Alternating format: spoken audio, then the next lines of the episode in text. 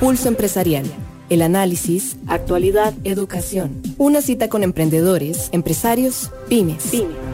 Un espacio para crear, innovar y transformar.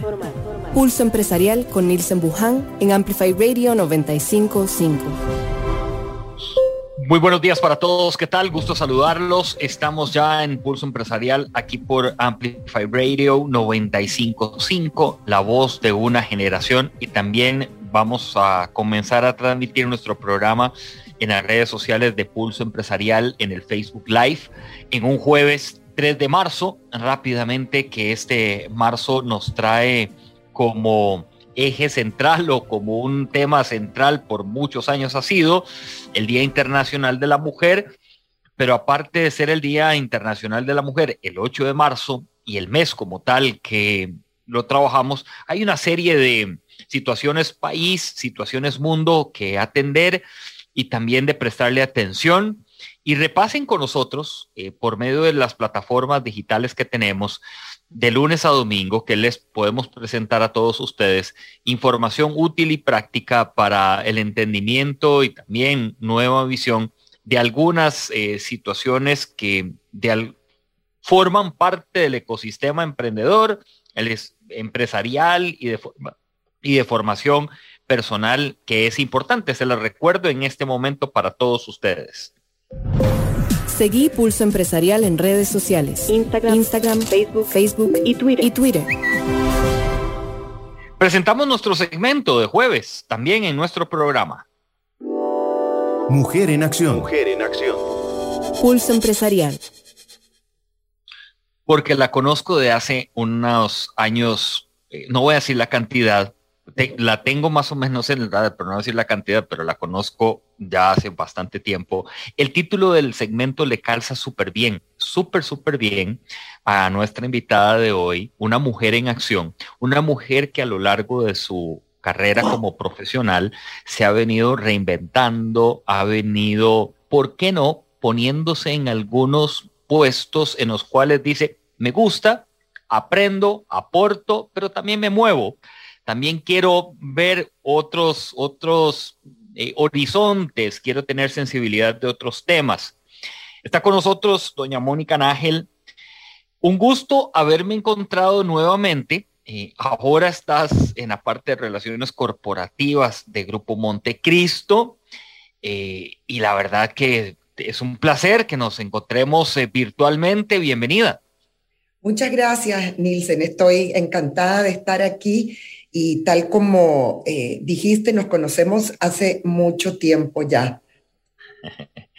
y siempre hemos tenido conversaciones bien importantes eh, que van desde temas hasta personales, digamos, de la comprensión de cómo podemos crecer personalmente hasta lo, lo profesional.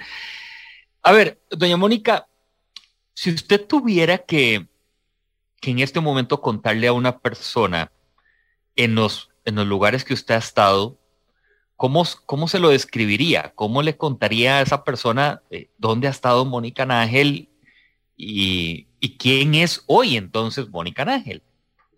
Bueno, yo creo que lo más importante es decir que empecé muy joven, ¿verdad? Em, eso a veces es bueno, a veces uno no tiene la experiencia, pero esa fue mi realidad. Em, yo me casé a los 20 años, a los 25 ya tenía mis dos hijas y en estos momentos tengo 35 años de trabajar. Y siempre me ha encantado aprender. Mm, yo creo que aprendo rápido, por eso no me ha costado mucho cambiar de temas. Obviamente mi pasado, eh, mi, mi, pasada por el Ministerio de Justicia me marcó positivamente. Yo tengo vocación de servicio, estuve ocho años en el ministerio, tuve a la mejor mentora del mundo en Costa Rica, que es doña Elizabeth Odio. Eh, ella era la, ministra, ¿verdad? En el año 90 y, yo era la viceministra, tenía 29 años y por primera vez iba a una cárcel, conocía lo que era el registro nacional, qué es lo que era la, la Procuraduría General de la República y qué mejor mentora que doña Elizabeth Odio. Ella me enseñó a trabajar en la administración pública. Me, enseñó que, que comerse un cerdo que se, que se criaba en el sistema penitenciario, eso era peculado. Eh, costumbres que tenían los colaboradores. ¿Por qué? Porque es un bien del Estado. No teníamos por qué hacer una fiesta y comérnoslo. Eh, eh, le estoy dando un ejemplo, ¿me entiende? Entonces, yo comencé muy joven a la par de una persona inteligente, tenaz, con mucha experiencia. Ella ya había sido ministra, había sido procuradora. Bueno, cuando salgo del gobierno, Em, digo, bueno, después de cuatro años no es fácil, ¿verdad? El cambio de, después de tener una estructura, de estar en el gobierno y, y sobre todo eh, eh, expuesta a tantos temas. Me he incorporado muchas veces a bufetes de abogados, pero eso es bien aburrido. Y la verdad em, que al poco tiempo eh, que ganó nuevamente el PUSC, yo entré otra vez al gobierno como ministra de Justicia es diferente ser ministra que viceministra. Ahí estuve los cuatro años y la verdad que en los últimos 20 años he trabajado en la empresa privada. Tuve la suerte, porque fue una experiencia lindísima, de entrar como directora ejecutiva a la construcción del aeropuerto con la concesión, primero al Terra, después a Eris ahí me tocó hacer de todo, ¿verdad? Eh, no solamente las relaciones con la Contraloría, las relaciones con la prensa, las relaciones con la Asamblea Legislativa, con el gobierno de turno, porque estuve seis años y medio. Eh, no había horario, ¿verdad? Yo tenía que ir al aeropuerto a cualquier hora, pero me encantaba. El aeropuerto es un mundo, un mundo donde se juntan una serie de, administraciones públicas diferentes del gobierno, em, salud, aduanas, migración, hacienda, pero la verdad que fue lindísimo. Una vez que se terminó de construir el aeropuerto, me quedé con Aeris, que fue la empresa que compró Alterras, unos meses más, pero ya era hora de volar. Eh, había sido muy cansado. Em, todo el mundo sabe públicamente lo que costó en Costa Rica construir el, aeropuerto, ¿verdad? Porque aquí cuestan las cosas. Es un país divino, ¿verdad? Eh, em, tú sabes que yo nací en Chile, pero tengo, eh, 50 eh, años de vivir aquí. Eh, es decir, soy tica, tica chilena. Obviamente me, naturalicé hace muchísimos años, pero también hace unos añitos recuperé mi nacionalidad chilena. Este es un país maravilloso para vivir, para crear hijos. Yo voy por el, tengo cuatro nietos y medio, ahora después hablamos de eso, pero también tengo que reconocerte, después de tantos años de trabajar en la administración pública y en el sector privado, que aquí es difícil hacer las cosas porque hay mucha burocracia, etcétera, etcétera. Pero yo he estado igual feliz. Al salir del aeropuerto tuve la suerte de conocer a em, eh, don Ernesto Casteñaro, que en ese momento era el CEO del, del BAC, y la verdad, para no hacer mucho detalle, pude entrar a una empresa lindísima, una experiencia súper diferente, ¿verdad? Entonces pasé de privados de libertad y procuraduría al aeropuerto, aerolíneas, eh, y de ahí pasé a la banca.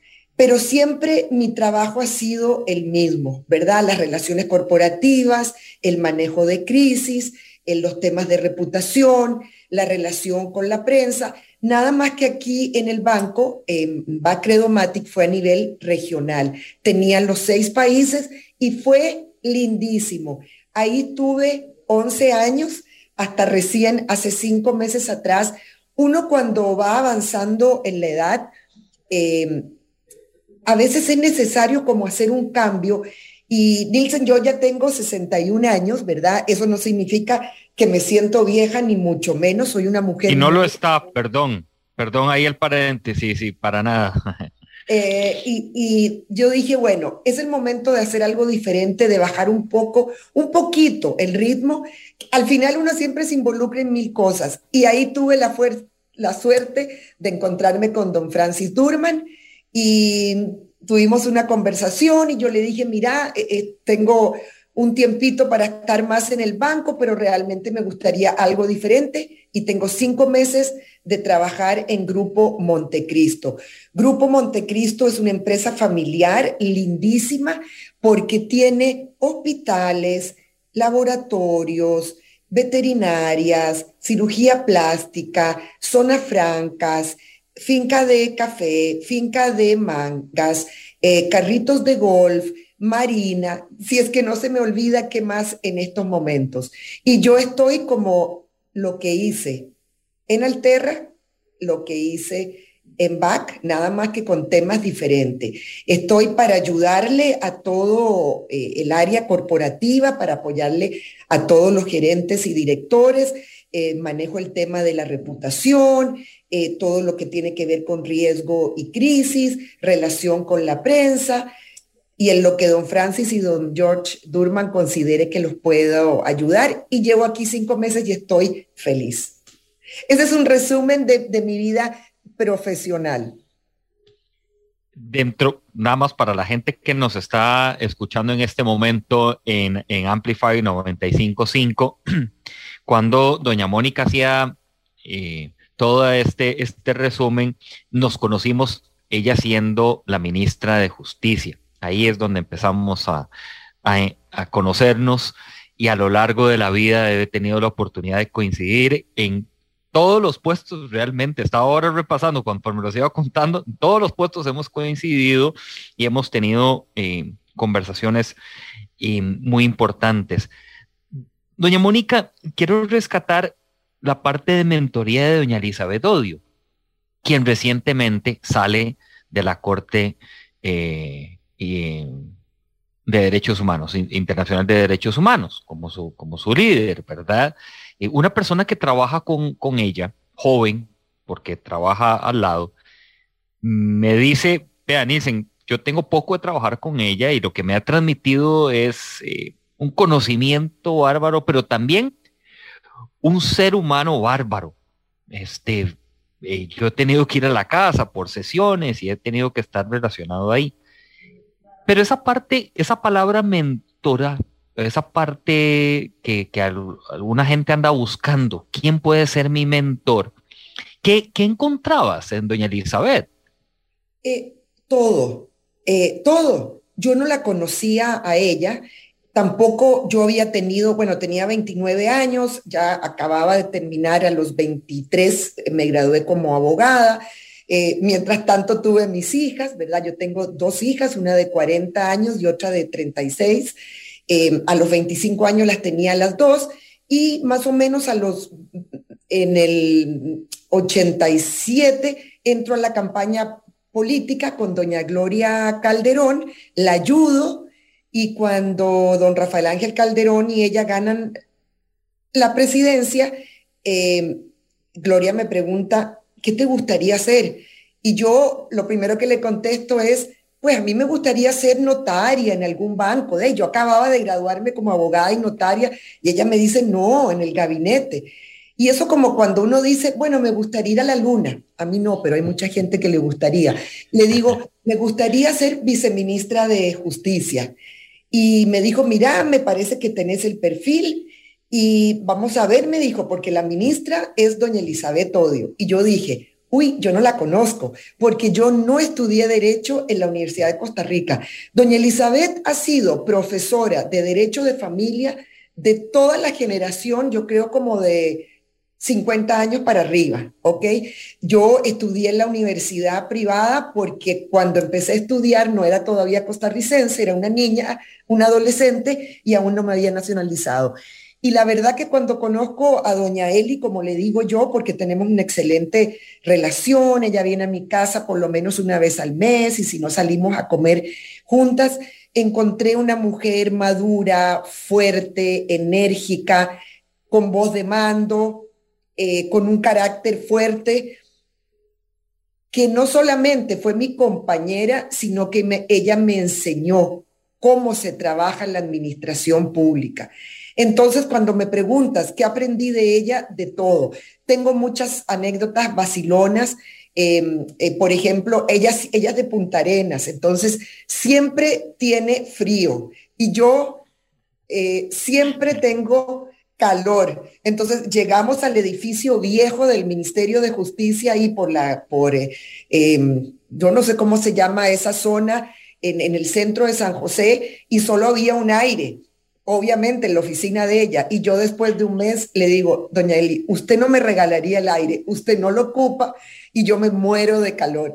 Entonces tenemos muchas, muchas anécdotas bonitas, pero para mí eh, políticamente y como como, como profesional, ella me enseñó muchísimo y fue una excelente persona conmigo, eh, ni hablar con mis hijas, que eran dos niñas pequeñas, ¿verdad? Y yo trabajando 12, 14 horas diarias, mis hijas venían al ministerio, como eran chiquitas, entraban a la oficina de doña Elizabeth, inclusive la primera vez que fuimos de viaje y me llevé a las chicas, eh, estábamos en una tienda y todavía digo esto, definitivamente esta grabación se la voy a dar a ella. Y mis dos hijas, como de cuatro y siete años, me dicen, mami, llevémosle a doña Eli un regalo. Yo le digo, pero ¿qué quieren comprarle? Y le compraron un Mickey y una Mini chiquitita y todavía, de Mickey Mouse y Mini, ¿verdad? No sé, Nilsen, si usted tiene hijos y sabe de qué le claro. Entonces, los niños son muy sinceros, ¿verdad? Y doña Elizabeth fue tan, tan amorosa con ellas. Ellas iban a las fiestas de Navidad del ministerio. Eh, entonces, fue realmente una experiencia lindísima y un gran aprendizaje para mí. Por eso te digo que la pasada por el ministerio me marcó. Y los cuatro años siguientes como ministra, teniendo toda la responsabilidad eh, de los temas que se manejan en el, en el ministerio. No es un ministerio famoso, ni es un ministerio que le importa mucha, mucho a la gente, pero maneja poblaciones súper vulnerables, menores eh, infractores. Inclusive cuando yo era viceministra, doña Elizabeth me dio eh, como delegación la Defensoría de los Habitantes, porque, bueno, usted es muy joven, pero si se recuerdan, todas las defensorías estaban en el Ministerio de Justicia. No existía la Defensoría de los Habitantes. Y esa Defensoría del Niño para mí fue como una inspiración, fue muy duro porque ves los casos de niños abusados, de, de menores infractores, y, el tema me gustó tanto que cuando yo salí de ministra eh, de Justicia en el... Em, eh, en el, eh, de viceministra en, el 2000, eh, perdón, en 1994, ya tantos años que se me confunden las fechas, yo hice en el ILANUT en varios países consultoría sobre menores infractores, cómo tratarlos, cómo sacarlos de, de, de la problemática social en que están. Entonces, para mí, esos cuatro años y los cuatro años como ministra de, Justicia, como mano derecha del presidente en temas de seguridad, a mí me marcaron la vida, pero positivamente, porque además antes el estar en la administración pública era un honor, ¿verdad? Y era tan bonito, no había las redes sociales, em, no es que yo critique las redes, pero uno tenía como más tranquilidad para trabajar, era, era otro mundo. Claro, mi nieto de casi 13 años me oye criticar las redes sociales y me mata, ¿verdad? y, no sigue, y sigue escuchándola. Exactamente. Eh, entonces, bueno, tal vez me extendí mucho hablando de doña Elizabeth. No, pero no, es que realmente lo que usted nos está dando hoy, doña Mónica, lo que nos estás dando es eh, una, una visión que particularmente siempre me ha gustado de aquellas personas que tuvieron la gran oportunidad de tener mentores de alto nivel, de alto prestigio, de personas que aportan a la vida profesional y personal, que hoy no es que estén escasos, ¿verdad? No, no es que no existan, pero que hoy muchas no se toman el tiempo para valorar que son mentores, que existen mentores. Eh, Simon Sinek, en una entrevista que, que le escucho, dice que él en algún momento, te lo comparto, eh, tenía el nombre de una persona que admiraba mucho y lo contactó a esta persona y le dijo que, se, que si podían ir a comer y se citaron y se encontraron. En la conversación dice Simon que todo iba fluyendo muy bien hasta que él le dice, eh, mire, ¿usted cree que nosotros dos podemos ser amigos? Y el señor le dice, mire, no, no, no, yo no puedo ser amigo suyo. Puedo ser su mentor, pero su amigo no. Porque el amigo se ve todos los días, nos hablamos todos los días, eh, tiene otra relación. El mentor no. El mentor se ve cada tres meses, pero en conversaciones de cuatro horas, de cinco horas, y luego volvemos a aparecer a los tres meses o a los dos meses. Y Simon le dice, ah, no, me quedo con lo de mentor. Me encantó, me dice, la verdad de tenerlo usted como mentor. Yo creo que son, son personas que hoy debemos de valorar mucho, doña Mónica, y nuestra sociedad en el momento, en los momentos que estamos, en los momentos país, en los momentos mundial, es cuando uno dice, ¿quién es mi mentor? ¿A quién estoy escogiendo yo para que me guíe, para que me aconseje, para que me dé un norte positivo, ¿verdad? Disruptivo. Eh, así es. Eh, yo diría que ella primero fue mi mentora y cuando ya ella era vicepresidenta de la República y ministra de Ambiente y yo ministra de Justicia, empezó entre nosotros una amistad. Tanto es así que al terminar el gobierno de don Miguel Ángel y yo iba supuestamente a trabajar con el Instituto de Derechos Humanos y ahí don Abel Pacheco me ofrece el INS, que nunca lo menciono porque no fue una buena experiencia estar ahí un mes, pero yo antes de hacer este cambio la llamé a ella para preguntarle. Y ahora, muchos años después, ella es como una mamá eh, para mí, es, es una mujer inteligente que sabe de la vida y, y pues sí, tuve una excelente mentora política y profesional.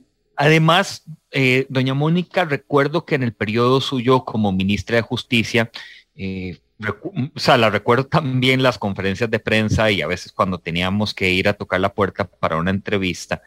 Eh, creo que sí era un ministerio movido. Me parece que usted logró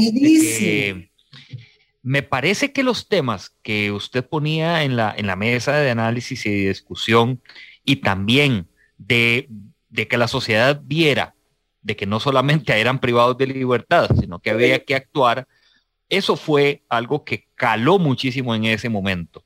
Correcto. Eh, una de las cosas que hicimos em, innovadoras, por llamarlo así, fue hacer las placas para los carros.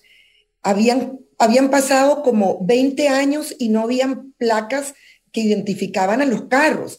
Y hablando con el ministro de Seguridad me dice, mira, y, con tráfico, con, con el tránsito, eh, es un tema de prevención de, seguridad que los vehículos anden identificados. Y montamos un, un, proyecto, y yo siempre hablo en plural, porque uno no hace nada solo, uno puede tener las ideas, pero a mí me encanta trabajar en grupo y tratar de que las mujeres que trabajen conmigo tengan las mismas opciones que yo he tenido en la vida. Eh, y, así es como en el Ministerio de Justicia tenía seis personas cercanas, cinco eran mujeres y una era, era, era un hombre. Y pusimos a las privadas de libertad a hacer las placas de los carros. Y en cosa creo que de un año logramos suplir y, y, actualizar lo que durante 20 años no se había podido hacer. Otra cosa entretenida que hicimos es no solamente entretenida, sino que es un derecho que ellos tenían, son las primeras votaciones en los centros penales. La primera vez que los privados de libertad votaron fue, creo que mi último año en el 2002, si mal no me recuerdo, que es cuando yo salgo del ministerio. Y eso fue una experiencia increíble porque fue toda una movilización, que estos hombres y mujeres privados de libertad, pero no privados de sus derechos como seres humanos, pudieran votar y creo que salió excelentemente bien. Y a mí me da mucho gusto que eso quedó como una tradición y cada vez que hay elecciones, eh, yo le digo a mi esposo, mira, ¿te acordás cuando me acompañaste a San Sebastián a, a, ver cómo se estaban manejando las, las votaciones? También tenía un proyecto lindísimo que creo que nunca más se volvió a hacer, eh, yo siempre he tenido buenas relaciones públicas y me he relacionado con empresarios, con gente de negocio, eh, bueno, con periodistas, ¿verdad? A veces pueden estar de acuerdo o no con uno. Yo siempre digo, bueno, yo no sé. Buenas discusiones, doña Mónica. Buenas discusiones. Se daban buenas discusiones. Exactamente. Pero con altura. No había irrespeto. Yo recuerdo que no había, no había irrespeto los periodistas eh, lanzábamos preguntas, quizá otros, eh, ¿verdad? Un tono más, más de discusión y voy a, y voy a tomar algo que viene de su, de su natal, digamos, eh, de país, ¿verdad? La cultura chilena es mucho de, ese, de ese nivel de discusión, ¿verdad? Eso es un tema cultural, este, pero yo recuerdo que siempre había un respeto muy, muy bueno, pero eran discusiones bien, bien álgidas, a veces este, eh, se tornaban interesantes. Así es. Eh, y yo digo que así uno conoce gente. Si usted me pregunta, ¿con quién tengo un problema en Costa Rica o con quién no me hablo o me he peleado? No. Si he discutido con mucha gente, yo sé escuchar y cuando me equivoco digo, de si cometí un, pues un error. Eh, pero lo que quiero decir que este proyecto que, le voy a contar iba dirigido a los hijos de los privados de libertad. Eh, a nivel nacional, imagínense, yo empezaba con mi equipo como cuatro meses antes y yo voy a, espero que doña Elizabeth escuche, se me olvidó decirle que tenía esta entrevista, pero como se graba, se la voy a mostrar. y el primer año ella me dice, pero ¿qué es esto? Yo juntaba juguetes para todos los niños hijos de los privados de libertad. ¿Verdad que era en el parqueo? Perfecto, perfectamente, ya te recuerdas. Eh, y, mandaba a Punta Arenas y a Nicoya y a San Sebastián y a la Reforma. Y eso lo hice desde que, desde que empecé hasta que salí de ministra, es decir, prácticamente los ocho años. Claro, lo hacía por por la gratitud y el apoyo de empresarios em, que no, no, los voy a mencionar porque pues se me puede escapar uno, y me mandaban juguetes y creían tanto en este proyecto. Yo creo que si uno motiva a la gente para dar, para donar, para apoyar, a mí me encanta convencer a la gente cuando, cuando puedo hacerlo, igual como no puedo hacer algo en lo que no creo. Y yo creía en lo que estaba haciendo. Y fue un proyecto lindísimo y pues también las condiciones económicas del país han ido cambiando, ¿verdad? Yo no creo que ahora haya muchos empresarios que puedan donarle a uno libros y juguetes. Además, todo era nuevo. Eso es lo que se le entregaba a los niños. Las cosas van cambiando, pero yo tuve la suerte y la bendición de trabajar en una época en Costa Rica donde la gente se podía dar el lujo de ayudar al prójimo y de donar juguetes para niños que no tienen la culpa de haber sido hijos de personas que cometieron delitos y que están privados de libertad. Y ni hablar, ni hablar de la mujer. Eh, eh, eso podría ser otro tema. Eh, yo también cambié la edad de los niños que podían estar en la casa cuna, porque cuando llegué un niño podría estar, podía estar con su madre solo un año. Y yo que pues tenía mis niñas relativamente pequeñas, dije, esto es tremendo.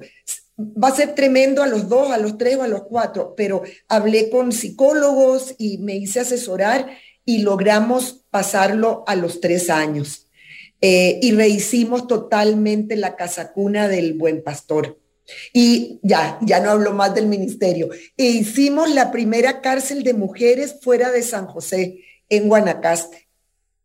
Esa fue la de Guanacaste. Sí, para que las mujeres pudieran estar en contacto con su familia. Antes solo había el buen pastor y no importa en qué, eh, eh, en qué provincia de nuestro país alguna mujer cometía un delito, y la separaban de la familia totalmente. Realmente no sé qué pasó con esa cárcel de, de, Guanacaste, más bien cuénteme usted si eso ha seguido o no. Qué, qué gran detalle. A ver si me puso una tarea. Bueno, si alguien sabe, porque yo también estoy eh, fuera de, de, esa, no, no, no, no sé, o sea, no, no tengo ese seguimiento.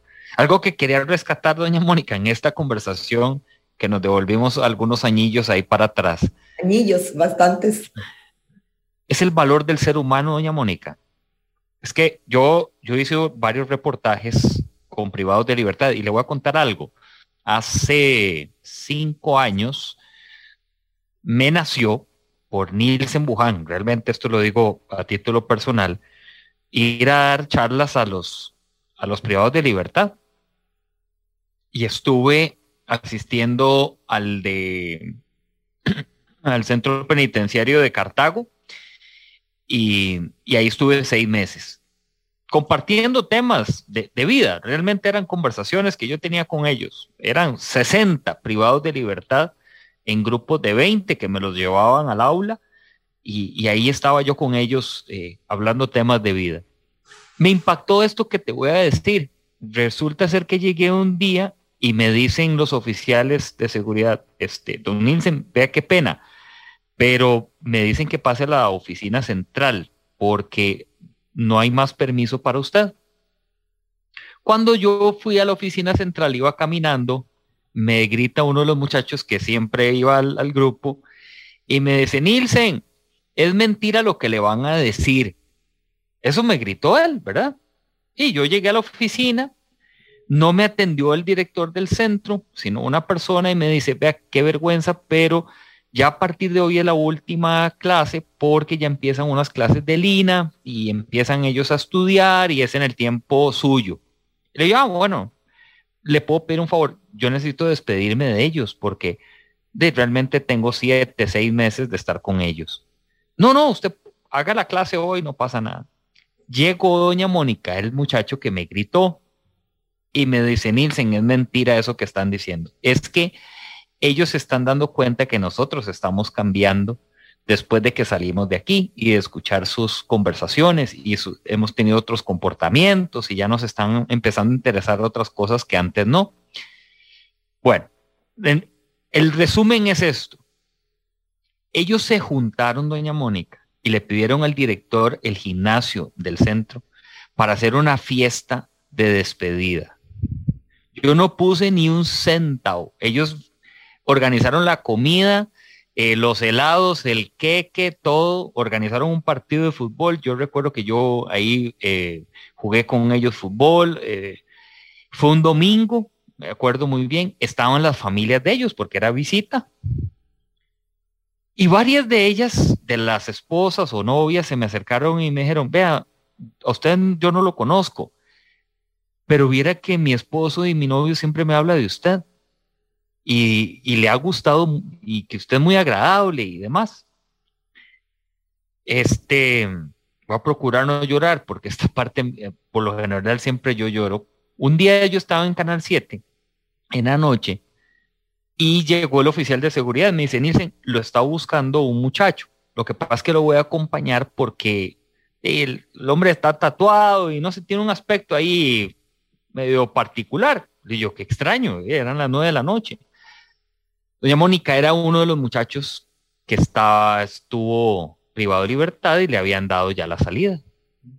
Él llegó con una Biblia en la mano, doña Mónica, y me dijo, yo le quiero regalar esto porque usted me impactó tanto, Nielsen, y lo vengo a buscar para agradecerle de verdad. Ya conseguí un trabajito que me dieron y le quiero decir que muchas gracias por esos días que usted llegaba a hablarnos. O sea, lo que te quiero contar es que ellos son seres humanos y a veces, wow, ¿verdad? Nos alejamos de eso que, pesa mucho. Así es. Por eso yo le decía al, principio que es un ministerio pues que no le interesa a mucha gente, pero maneja poblaciones muy vulnerables y yo siempre digo, nadie nace con la inclinación a delinquir. Es la misma sociedad que por diferentes situaciones convierte a una persona en delincuente. Y ahí dentro de la cárcel no están todos los que deberían estar, eh, porque muchos están afuera, pero también hay algunos que han tenido una vida tan, tan, tan terrible eh, que eso mismo los ha llevado a delinquir. Algo importante que nosotros hicimos y tiene mucho que ver con esa parte humana que usted menciona es que cuando yo entré, solo había autorización, porque realmente no era un tema legal, eh, para que padres cristianos entraran a, a escuchar y a darle sermones a los privados de libertad. Y yo abrí eso para que cualquier religión pudiera em, entrar a tratar con ellos. Y me acuerdo que con la fracción de diputados eh, evangélicos yo coordiné Y así es como entraron eh, los evangélicos a los centros penales. Y, todo eso ayuda porque hace a la persona estar más en contacto con Dios. Al final, todos tenemos un solo Dios, independientemente de la religión que tengamos. Y sobre todo esta gente, eh, que algunos han robado, han matado, han traficado drogas, han violado, han robado. Creo que esta relación con la religión los, los ayudó. Nosotros también teníamos contratos con empresas, no sé qué ha pasado ahora, pero teníamos huertas, teníamos animales. Hubo meses que nos autoabastecíamos de la misma producción. Y, por ejemplo, me acuerdo de un contrato con Conair, que eran las secadoras de pelo que las mujeres desarmaban. ¿Usted se acuerda? Desarmaban las secadoras y mandaban las, piezas. Eso es, un, es un ministerio donde uno tiene que buscar ser creativo porque las demás áreas del Ministerio de Justicia son muy estructuradas y muy legales, como es la Procuraduría General de la República, que para la gente que nos oye eh, sepan que son los abogados del Estado, que son excelentes, ¿verdad? Excelentísimos profesionales y por otro lado está el Registro Nacional de la Propiedad, que es otro mundo, ¿verdad? Y que pues aparte de innovar en la maquinaria y ayudar a los abogados en, agilizar y modernizar los procesos, me tocó el cambio de 1999 al año 2000.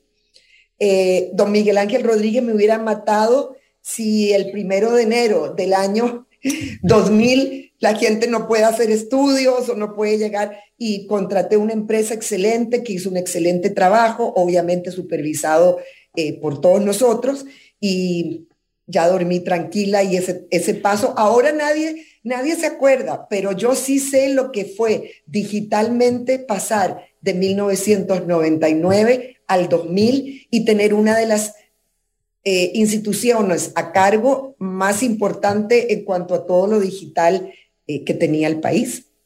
He, tenido, una buena, he tenido una buena vida eh, profesional y una buena vida en todo sentido y solo puedo agradecerle a Dios. Nada más. Eso es lo más importante y relevante. Mónica Ángel está con nosotros hoy, está en la compañía del Grupo Montecristo, una, una empresa familiar, como bien lo describió doña Mónica, que hoy en nuestro país eh, lidera diferentes eh, empresas dentro de este, de este mundo de, negocios.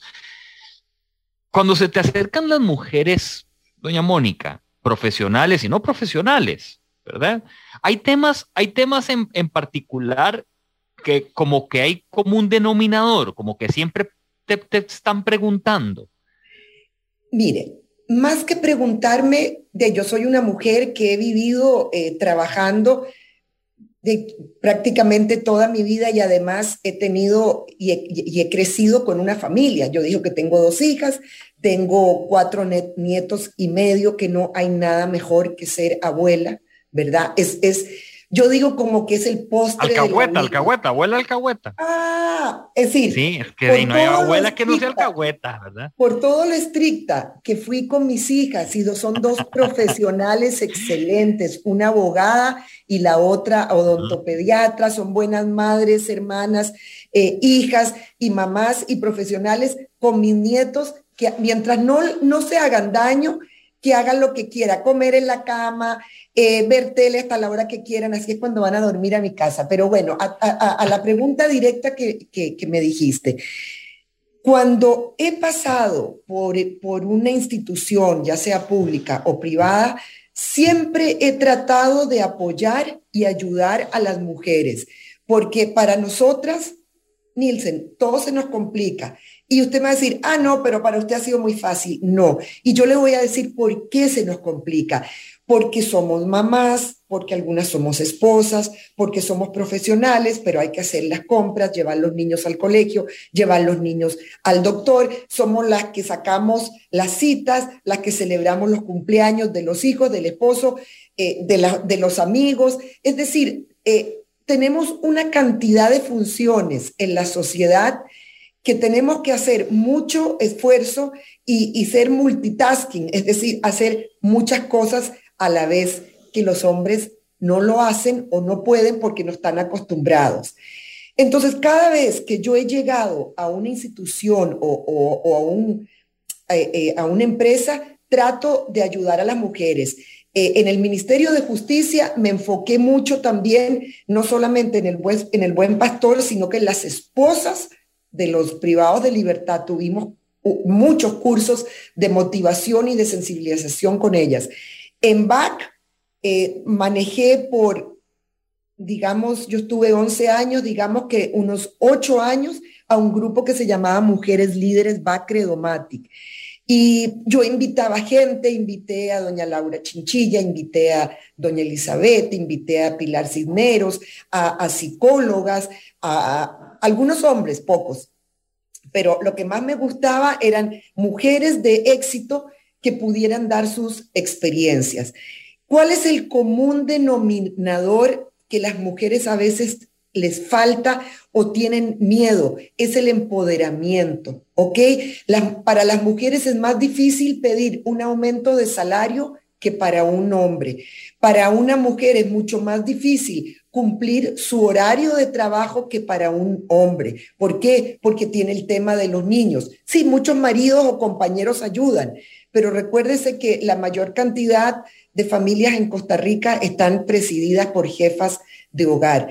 Entonces, yo he tratado no siempre de ser súper consideradas con las mujeres que trabajan conmigo, que se dediquen su tiempo, que puedan hacer ejercicios, que puedan andar el pelo bonito, que puedan arreglarse bien, que se preocupen de su imagen y sobre todo que se empoderen, porque las mujeres somos mucho más ejecutivas, mucho más responsables y mucho menos corruptibles que los hombres, eh, o, que en general. Y eso yo trato de transmitírselo a las mujeres que trabajan conmigo.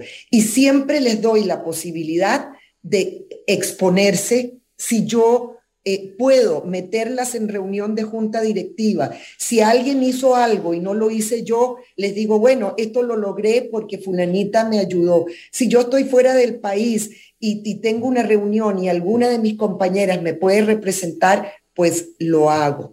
Eh, en Grupo Montecristo aún no puedo, no he podido formar el equipo de mujeres líderes porque tengo cinco meses y me ha tocado aprender de un montón de temas, pero es una empresa en la cual me siento orgullosa de trabajar porque el 63% de los colaboradores de todo, lo, de todo el grupo Montecristo, que son como 1.200 personas, son mujeres.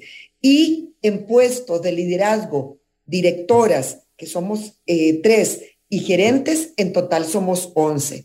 Entonces, a su pregunta, sí, las ayudo, las apoyo, y no es que me vienen a preguntar, sino que más bien yo las busco a ellas y hago los programas que las puedan ayudar a desarrollarse, a ser líderes y sobre todo el empoderamiento. Uno como mujer, cosa que yo creo que los hombres no hacen, uno se pregunta, ¿y lo hice bien? ¿Y, hablé, habré hablado bien? Eh, porque uno está acostumbrado a hacer las cosas excelente, porque a uno le ha costado mucho más. Obviamente me encanta trabajar con mis compañeros y soy una más del equipo. Nunca he sentido una discriminación como mujer. Eh, siempre me he dado a respetar, pero sí he visto como otras mujeres sí han sido discriminadas y siempre que he podido he alzado la voz. Y si tengo que elegir, si tengo que elegir entre un hombre y una mujer y los dos tienen la misma capacidad, el mismo currículum, le doy la chance a la mujer. Mónica Ángel está con nosotros. Ya volvemos. Aquí estamos en Pulso Empresarial. Regresamos en breve. Una pausa. En instantes regresamos con Pulso Empresarial, por Amplify Radio 955. Llegó el crédito hipotecario a tu medida de Coopeande. Úsalo en lo que querás. Compra de vivienda, lote, construcción, remodelación, consolidación de deudas y más. Tasa fija primeros dos años y cuota por millón de 6.620 colones. Vení, estamos abiertos a todo público. Aplican condiciones. Kiru es el mejor software de nómina electrónica para Costa Rica. Desde 900 colones por trabajador, corres tus planillas con precisión y sin errores. Entra a kiru.com y conoce más. Kiru, K-I-R-U.com Nómina electrónica en Costa Rica. La tecnología nunca ha estado tan cerca de vos. Somos Walk Software. Brindamos soluciones empresariales, software en punto de venta, licenciamiento de Microsoft, creación y desarrollo web y mucho más. Contáctenos 401301 y en redes sociales como Walk Software. Innova y crece con nosotros. El efecto secundario de la información. Ciudad Caníbal. Lunes y jueves de 1 a 3 de la tarde por Amplify Radio. Llegó el crédito hipotecario a tu medida de Coopeande. Úsalo en lo que querás. Compra de vivienda, lote, construcción, remodelación, consolidación de deudas y más. Tasa fija primeros dos años y cuota por millón de 6.620 colones. Vení, estamos abiertos a todo público. Aplican condiciones. Enlazate a la frecuencia 955, una radio viva, llena de música y cultura. Para gente como vos y como nosotros. Amplificamos tu mundo. Amplify Radio. La voz de una generación. Crear, Crear innovar, transformar. Pulso empresarial con Nielsen Buján en Amplify Radio 955. Regresamos con todos ustedes. Hoy a las 10 de la noche sale nuestro programa de Pulso Empresarial en televisión. Eh, los jueves a las 10 de la noche vamos a estar en Canal 8 Multimedios. Regularmente lo, tenemos eh, los domingos a las 4 de la tarde. Por marzo eh, estamos trabajando los jueves a las 10 de la noche Vamos a tener una conversación muy interesante para que ustedes la repasen hoy en, a las 10 de la noche. Está con nosotros doña Mónica Ángel, actualmente la encargada de las relaciones corporativas del Grupo Montecristo. Hoy una, un grupo como otros que se han formado en el país, que tiene una dinámica muy interesante empresarial y nos ha venido aportando diferentes herramientas que yo he venido anotando, sinceridad, creatividad, innovación, acción, movimiento en lo que hacemos, el que nunca es tarde. A veces nos dicen, esto no se puede, esto ya pasó de moda. No, nunca es tarde. O sea, implementémoslo, busquemos, hablamos con tránsito, hablamos con seguridad y se puso a trabajar un proyecto que tenía dos décadas de ni siquiera eh, hacerse. La parte de la mentoría, que podemos nosotros identificar de una persona que la podemos considerar mentora o que la podemos considerar parte de nuestro eje personal y profesional. Dentro de todo lo que ha compartido, eh, a veces, doña Mónica, el tema salarial para la mujer es uno de los grandes temas. Eh, yo recuerdo una entrevista tal vez hará unos seis años, no, tal vez unos ocho años en televisión. Cuando yo terminé la entrevista con esta persona, me dice, Pea, yo no sé si mañana me van a despedir por lo que dije. Era una muchacha. Porque yo dije que en la empresa de tener un ascenso salarial es muy complicado. Y, pero a mis compañeros sí. Le digo yo, no, no pasa nada. Le dice, la despide me llama y, y denunciamos, porque nada que ver. ¿Cómo, cómo, cómo se trabaja eso, doña Mónica? ¿Qué, ¿Qué elementos usted ha incorporado también cuando se llega a decir, bueno, viene un aumento, viene una propuesta salarial, ¿verdad? Este, eh, ¿Cómo se trabaja? Pues diciendo y, y hablando y reclamando derecho que uno tiene exactamente igual que los hombres, por supuesto. Es decir, legalmente usted no puede tener a dos personas de diferente eh, eh, género, digamos, hombre y mujer, haciendo lo mismo y ganando menos. Yo he tenido la suerte que las empresas que he trabajado, que tampoco son muchas, porque he estado bastante bien, eh, bastante tiempo en la misma empresa, tanto en el aeropuerto como en el banco, como aquí en Grupo Montecristo, pues eso no existe. Y cuando alguna compañera me ha llegado a decir, yo le digo, pues reclama tu derecho. Eh, por eso las mujeres tienen que estar empoderadas. Eh, aquí no se trata de beneficios, solo se trata de ser iguales, iguales profesionalmente. Usted, Nilsen, no es igual a yo, eh, a mí, ¿verdad? Perdón, no, no es igual a mí. usted siente diferente, piensa diferente tenemos un sentido común diferente, por eso es tan bueno que en las empresas y en los gobiernos hayan hombres y mujeres en la misma cantidad trabajando, porque nos complementamos muy bien. Y, yo siento que la mujer en la mayoría de las veces eh, aporta, aporta una sensibilidad y una manera de ver las cosas de una forma diferente a los hombres. Por eso es tan importante que las mujeres estemos incluidas en cualquier tipo de empresa, aeronáutica, tecnológica, obviamente médica, es decir, y nosotras podemos hacer lo que seamos, lo que queramos. En la administración pública podemos ser ministras de seguridad, de justicia, de medio ambiente, podemos ser presidentas, vicepresidentas, y en las empresas ni hablar, podemos ser CEO, directoras, y tanto vale el trabajo que hace esa mujer que limpia la oficina y que nos sirve el café como los hombres que lo hacen, no importa. Y una cosa importantísima, lo que hagamos tenemos que hacerlo lo mejor posible.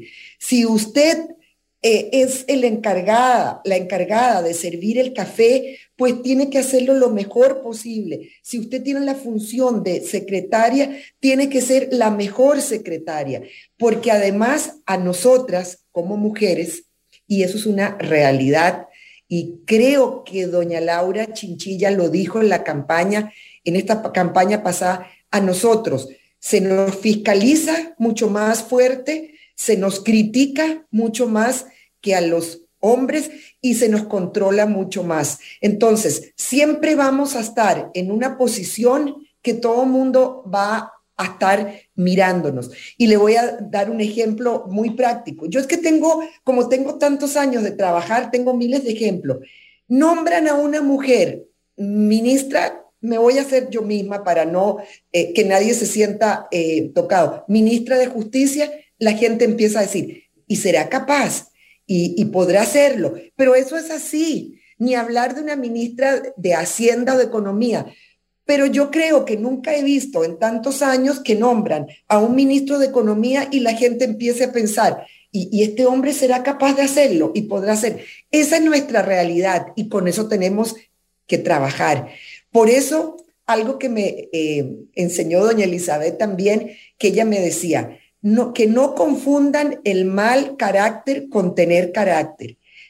Entonces, lo que yo le trato de transmitir a las mujeres es, tengan carácter, tengan el empoderamiento, hagan bien su trabajo, sean responsables, sean leales, em, sean fieles a su trabajo, pero sean empoderadas. Y por eso a veces cuando una mujer tiene un carácter fuerte, dicen, ah, no, es que esa señora o esa muchacha o esa mujer tiene mal carácter. No, tienen carácter, pero eso no significa tener mal carácter. Cualquier persona que usted le pregunte, yo no tengo mal carácter, pero si no me gusta que me pasen a llevar, no puedo hacer cosas con las que no estoy de acuerdo, eh, pero yo no tengo mal carácter. ¿Me, ¿Me entiende lo que quiero transmitirle? Totalmente de acuerdo. Una cosa es también en comunicación cómo se dicen las cosas y, y en el tono en que decimos las cosas, que a, veces hay personas que se exacerban, ¿verdad? Y se salen de sus casillas y al final le dicen, no entiendo por qué me dicen que yo soy gruñón. Y uno dice, bueno, que lo que acabas de hacer es de que es, eso es gruñón, ¿verdad? Eso es muy, muy difícil, muy diferente en este sentido. Doña Mónica, vea, a mí siempre me pasa algo con usted, que es que el tiempo se nos vuela tanto y quedamos... Claro, claro, una hora de conversación. Entonces, vamos a tener que dejar una segunda, tercera parte. A mí me encanta siempre sus aportes y su visión. Aparte de que, usted ahora lo decía, he recorrido diferentes industrias, que hoy hay mujeres que están ahí, que a veces levantan la mano y no son escuchadas. O la levantaron en un mal momento o quizá no están haciendo eh, este acercamiento con personas que las puedan llevar a que su voz sea, sea escuchada. Tengo la, la, de verdad, la, la, la gracia de, de conocer y, y, y, me, mujeres de campo que hoy yo digo, qué habilidad. El otro día se lo decía a una, una muchacha que se dedica, bueno, ella compite a caballo en rodeo, y yo le decía, qué habilidad. Me quito el sombrero. Y me dice, ella se reía, ¿verdad? Ah, sí, sí. Y yo, no, no, en serio. Qué habilidad, qué carga. Ni nosotros los hombres que somos tan inútiles no, no podemos hacer eso. Y ella se moría de la risa, ¿verdad? Y ya, ah, Nielsen, no diga eso. Le digo, no, no, somos muy inútiles. Nosotros no, no, no hacemos eso que yo acabo de ver. Bueno, así yo creo que hay mucha mujer hoy que no es que usted sea inútil, no es que usted sea tonta, vaga, eh, realmente eso lo dicen a veces hasta por, por bajarle el piso. Es que ustedes tienen eh, cualidades y habilidades y dones por potenciar en todo el sentido. Me agradó muchísimo esta conversación. Sepa lo que le mando un gran abrazo. Tenemos pendiente otra, otra conversación para que me retroalimente y nos actualicemos. Perfecto, Nilsen. Para mí ha sido un gran gusto y sobre todo en este mes de la mujer. Un abrazo a todas las compañeras que nos están escuchando y mi último mensaje serían, traten de estudiar lo que puedan, capacitarse y ser perseverantes. No dejarse, ser perseverantes. Gracias. Mónica Ángel con nosotros. Nos encontramos mañana, 11 en punto. Gracias. Hasta luego. Hasta luego. Muy amables.